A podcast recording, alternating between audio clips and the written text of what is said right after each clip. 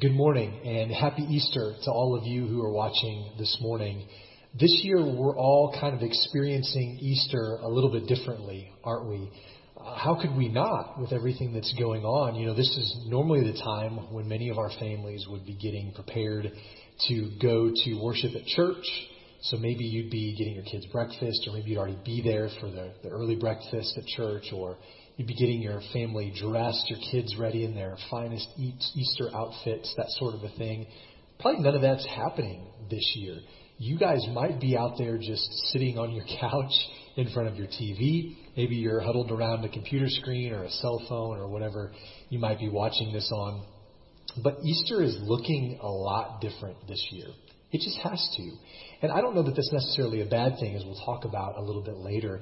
But one of the things that I want to do together this morning is not only just experience Easter differently, but I want to think about Easter a little bit differently today, too. And so, to, in order to do that, I want to look together at a story that doesn't come from any of the Gospels.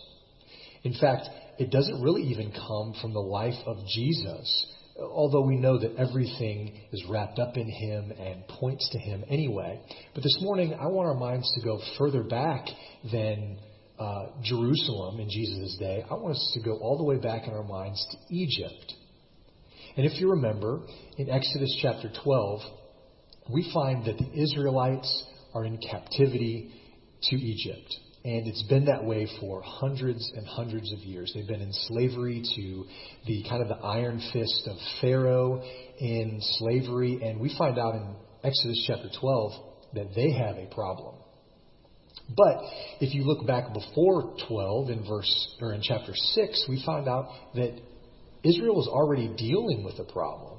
In fact, in my opinion, an even bigger problem that they had. And so I want to look at Exodus chapter 6 before we look at Exodus 12, just for a moment. And I, verses 1 through 8 is the Lord speaking to Moses, giving him information and instruction to give to the people. So, in summary of, of that, God is telling Moses to say to the people things like, hey, the Lord is speaking, and he's the same God that spoke to our forefathers. And God is saying, I'm going to establish my covenant with Israel, with you guys.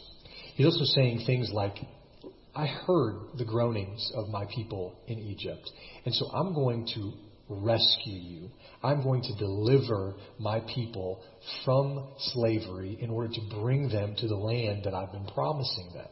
And in verse 9, we see a very interesting thing happen. Here's where the problem lies. We'll see if you can see it in chapter 6, verse 9. Moses spoke these things to the people of Israel, but they did not listen to Moses because of their broken spirit and harsh slavery. Did you see the problem that they were already dealing with in chapter 6? Because of their broken spirit, and it says the harsh slavery that they were under and had been under for years, they did not listen to God's word being spoken to them by Moses. After centuries, hundreds and hundreds of years of bondage, when God finally spoke to them through one of his chosen people, they didn't listen. They didn't, they couldn't listen. The, the faith of God's people had all but withered away down to nothing at this point in the story. And even at the offer of rescue, even at the offer of redemption from slavery, it didn't stir God's people much at all. So the big problem facing the Israelites here in Exodus chapter 6, I don't even think it was unbelief. I think it was wrong beliefs. I think it was wrong beliefs. Because, see, everybody believes something about God. Everybody believes that He's there and real, or He's not real. He's, he doesn't exist. And if you believe that God does exist, you know, there's varying degrees of how involved he is in the world. Does he care really about us or not? Well, Israel had the same options. They had lots of different gods to believe in at the time, and they had heard the promise of salvation that was given by Moses from God, but they didn't listen because their their wrong beliefs overshadowed the promises that God was reminding them of here through Moses. There's one interesting thing to note here in chapter 6, verse 1, God actually acknowledges what the people were already feeling inside. Look at this with me. Verse 1. But the Lord said to Moses, Now you shall see what I will do to Pharaoh. For with a strong hand he will send them out, and with a strong hand he will drive them out of his land. Now, this is talking about down after the plagues when Pharaoh, because of his anger and just resentment and hardness of heart, he was just going to send out the people. They actually gave the Israelites gifts on the way out. So, what this text is saying is that it's, a strong hand of Pharaoh. He's going to, with force, get them out of there. But I also think that this is talking about the strength that Pharaoh embodied here. And so God was acknowledging what the people were already feeling. In verse 5 of chapter 6 here, God has already heard the groanings of his people, he says. And so, in compassion, he sets out on this rescue plan, this rescue mission. And at this point in the story, God is already starting to set the stage for this magnificent deliverance from Egypt. And I don't think it's that God just loves drama or that he wants to make a big entrance all the time. It's just that his worth and his power needed to be seen for what they really were, for what they really are, even still today. So God acknowledges Pharaoh's strength in order to set his own power and his own strength even that much higher above it. And the problem wasn't that they didn't know the truth. The problem was that because of their broken spirit and their harsh slavery, the Israelites had become had come to believe wrong things. Specifically, that Pharaoh held all the power. They had come to believe that the deck was stacked in his favor. And after all, the God of Abraham, Isaac, and Jacob had been silent for years and years and years. And so, as probably I would say many of most of us would do as well, they believed what their eyes were telling them instead of what God was telling them through Moses here.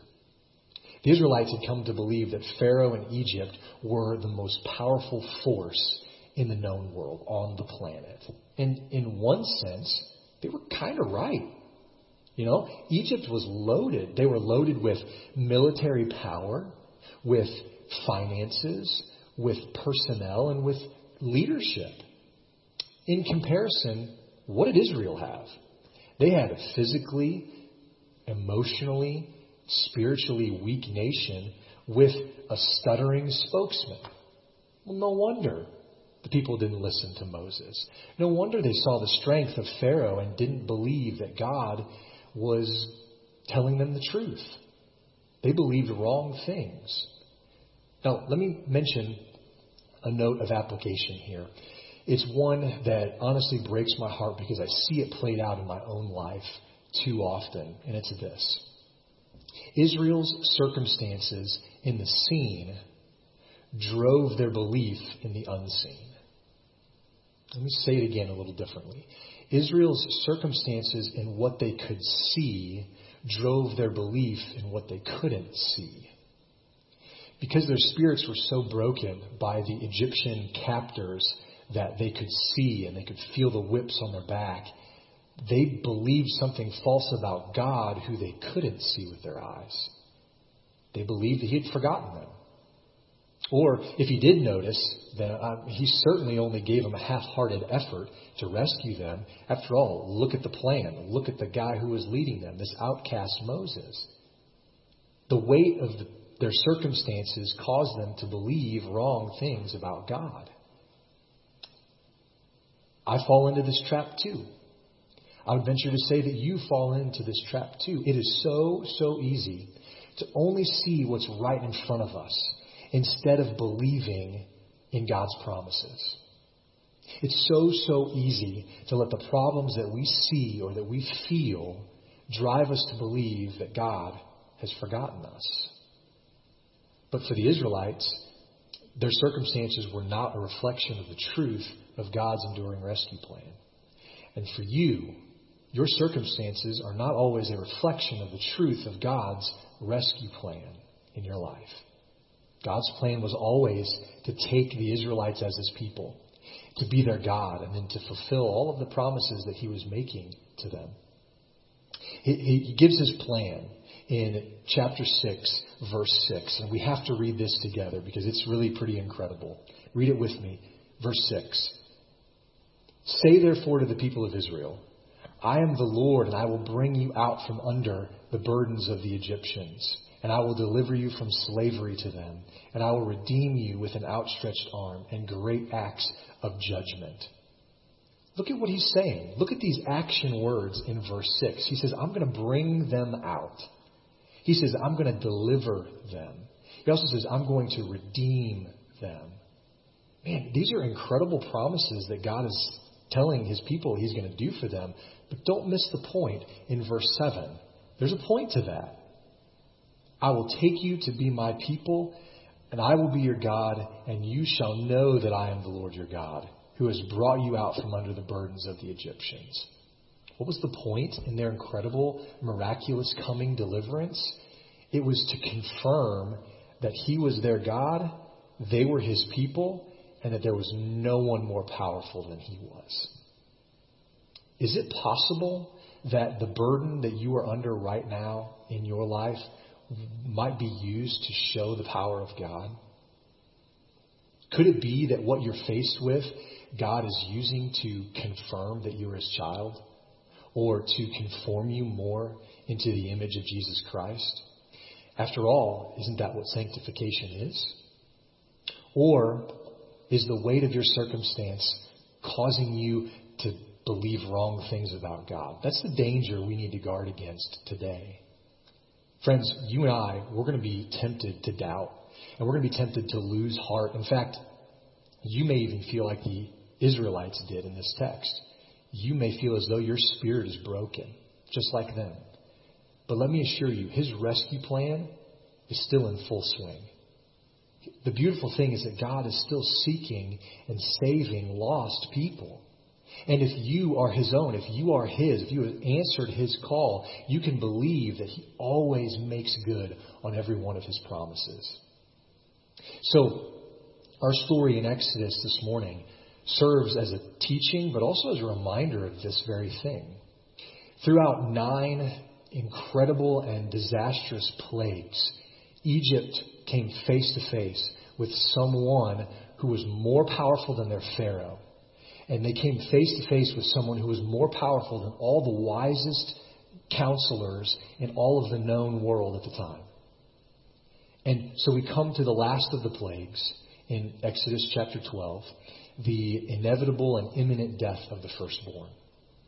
And this is where we also come to what we know as the Passover, which was the culmination of God's plan to rescue his people. And so turn to Exodus chapter 12. Many of you know this story.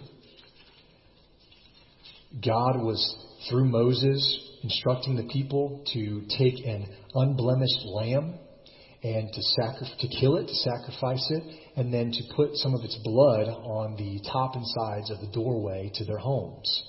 He gives them instruction on how to eat the lamb, um, what to do with the leftovers, what not to eat along with it, and then also what they should be wearing and added, their attitude should be during the whole thing. We're not going to go into all of that today, but I want to do point out in chapter 12, verse 11, that this is called the Lord's Passover. It's not Israel's, it's not the Jewish Passover, it's the Lord's Passover. This was all brought about, initiated, and fulfilled by Him. And if the Israelites were to believe and follow these instructions, then the death of the firstborn would not affect them in their home. Those who had a covering of the blood of the Lamb would not be affected by this. So just let me review and summarize that so far. The remedy for the Israelites to avoid the death of their firstborn, which was a big deal because the firstborn carried on the family name, carried on the, the nation as a whole. So if the remedy for the Israelites to avoid the death of their firstborn was to do this, then that's what God had told them to do was to spread the blood on the doorposts and over the top of a perfect lamb so that they would find protection in their homes. The only escape from impending doom was to gather as a family inside the only sanctuary that they had. They were supposed to take shelter under the blood of a spotless lamb. Now, when we think of shelter right now, we kind of think of maybe a little bit differently because we're being told to shelter in place for our own safety, for the safety of those around us. We talked about this in our midweek video this past week. Uh, and it's a smart thing to do. We don't want to overwhelm our medical system. We want to keep as many people safe as we can. But I can't reduce everything about the coronavirus and the sickness that we're being faced with. I can't reduce it all to make a one to one comparison with the death plague in Egypt. I can't tell you that God is for sure using this to judge our world, or that it's the devil attacking people who are made in the image of God in order to destroy them, or I can't tell you if it's just a little bit of both. I don't really think it's my job to understand the hows or the whys of all of it. I don't think it's your job to understand all of it either. Well, so what are we supposed to do? If we're not supposed to try to understand it, what are we supposed to do? Well, let me just remind us of something that we need to evaluate, especially now more than ever, maybe, is that there are plenty of things that are happening that are outside of my control, outside of your control. In fact, probably a lot of us feel like there are very few things right now that are actually in our control. And that's a really hard place to be. But what's your response when things are out of your control? Because I don't think people ask to be infected with a life threatening disease. I don't think many people are asking to be laid off of work without pay right now. Certainly, I don't think we enjoy being told where we can go and what we can do and where we can't go and when we can't go. Those are freedoms that we're used to having, and now it's hard to have those things taken away. So, how do we respond when things are beyond our control? Well, I absolutely think we need to use this opportunity to respond in a way that the Israelites didn't in faith. I really believe what is happening right now is revealing where our true hope lies. What's happening right now is revealing where our real hope is planted. Because our health can and will be stripped away, either by illness or just by age. The jobs that we have will not be our place of employment forever. Some of you have realized that all too real right now. The family that we love so dearly only has a certain amount of days on this earth left, and none of us know how many those are. The number of dollar bills in your bank account will one day run out if they haven't already. So, if our hope rests on any earthly thing, we're going to wake up one day with no hope left. Where will you turn then? I think David felt this more deeply than most of us when he wrote Psalm 60. So you can be turning to Psalm 60 in your Bible. God, as a result of a rebellious and unrepentant nation, is judging Israel justly right now in this text.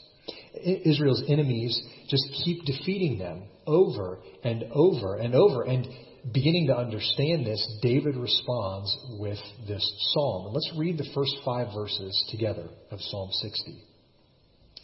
O God, you have rejected us, broken our defenses. You've been angry. Oh, restore us. You've made the land to quake. You've torn it open. Repair its breaches, for it totters. You've made your people see hard things. You've given us wine to drink that made us stagger. You've set up a banner for those who fear you, that they may flee to you from the bow, that your beloved ones may be delivered. Give salvation by your right hand and answer us. For David, in the midst of this national crisis, there was only one thing to do, and it wasn't stockpile toilet paper. It wasn't even invest a bunch of the nation's money in more military. It wasn't those things. The only thing in David's mind to do, as he says, is to flee to the banner, to rally to the banner, other translations say. There's no way that Israel's military might could overcome their enemies. And their leaders had repeatedly shown that they were inept at following God's will for their nation. Every earthly thing that they might try to put their hope on, to cling to, would fail, except the banner of the Lord. And so David says, rally to the banner. Well, what, what was the banner that they ran to? Where did they find protection and shelter? In the living God. They found shelter in the living God, in the strength of the Lord's right hand, verse 5 says. And back in Exodus chapter 6, verse 6, it says, in the power of the Lord's outstretched arm. To make absolutely clear where God's people should take refuge, David writes Psalm 61, verses 1 through 4. Hear my cry, O God. Listen to my prayer. From the end of the earth I call to you when my heart is faint. Lead me to the rock that is higher than I, for you have been my refuge, a strong tower against the enemy. Let me dwell in your tent forever. Let me take refuge under the shelter of your wings. So this is where David was sure of his people, that he needed to find refuge. For him and his people, the only hope for Israel was to rally to the banner of God's protection. For the Israelites in Egypt during the Passover, their only hope was to take shelter under the blood of a spotless lamb. Friends, for you and me today, our only hope is to take shelter under the blood of the perfect Lamb of God. That's exactly how Jesus is described in John chapter 1 verse 29 by John the Baptist. The very first time John sees Jesus, he says, Behold, the Lamb of God who takes away the sins of the world. The refuge that the Israelites took in Egypt, the refuge that they ran to, the banner that they run to in Psalms, and the shelter that we have today is one and the same. It's Jesus Christ. So no matter what's happening with the spreading of sickness in our world, our great hope remains the same God's plan that requires a lamb. We must rally to Jesus' crimson banner. We have to shelter in Christ only. This is the hour that for all of us to run to Jesus Christ. It's time for us to shelter in Him, to rally to His crimson banner, to celebrate the eternal Passover that only He offers us.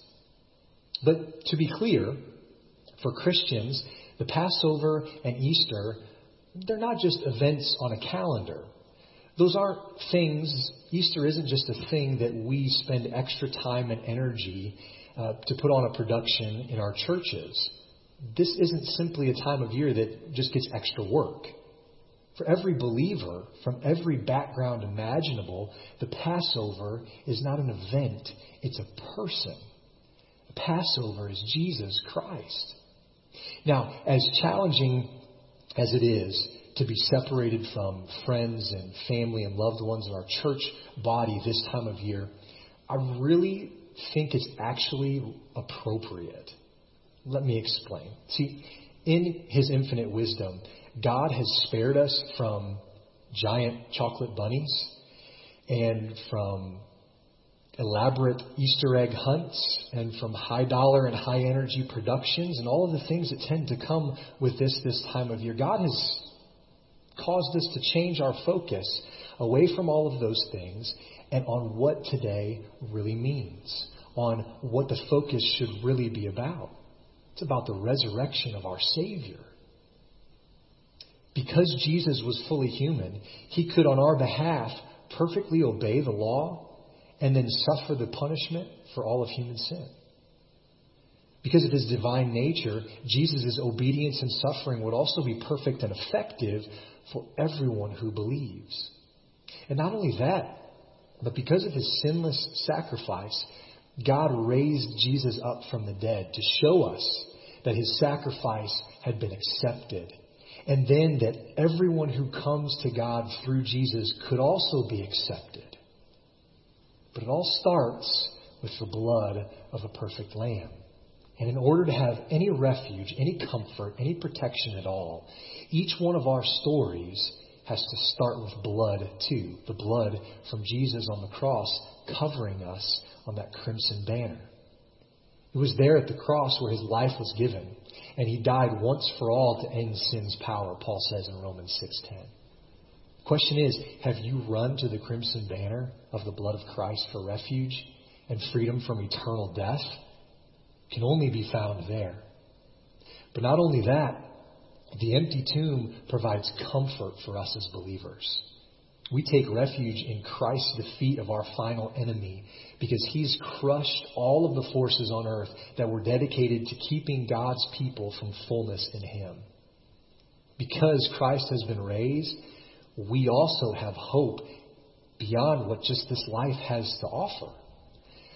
So, honestly, whether our life reaches its end in two weeks or in 20 years, the empty tomb reminds us of life beyond the grave. See, death does not have the final word for the Christian.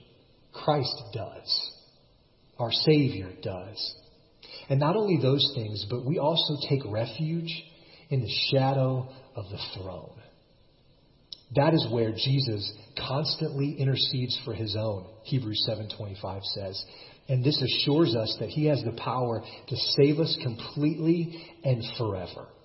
Because if he is constantly interceding for us in heaven, how could we ever fall away? How could we ever be taken from his hand?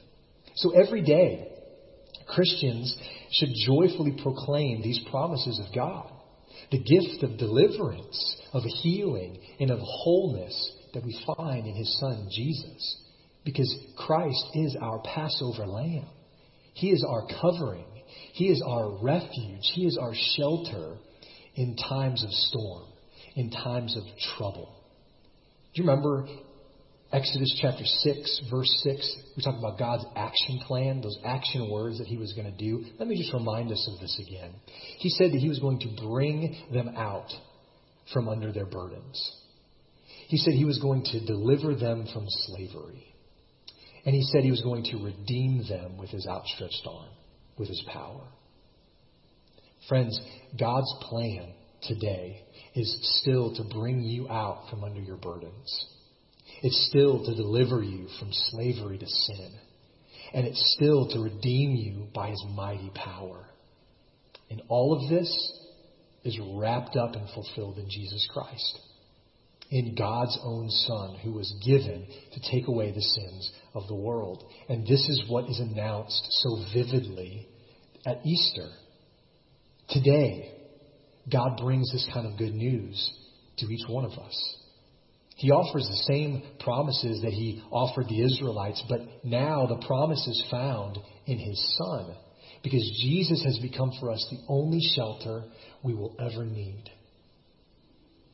Our deepest prayer as a church and my deepest prayer as a pastor and as your friend is that in this Easter and in this Passover season, that you would shelter in Jesus and nowhere else. Only in Him do we find protection from the results of sin in our life and protection from the results of death that comes from sin. Because with Him comes eternal life.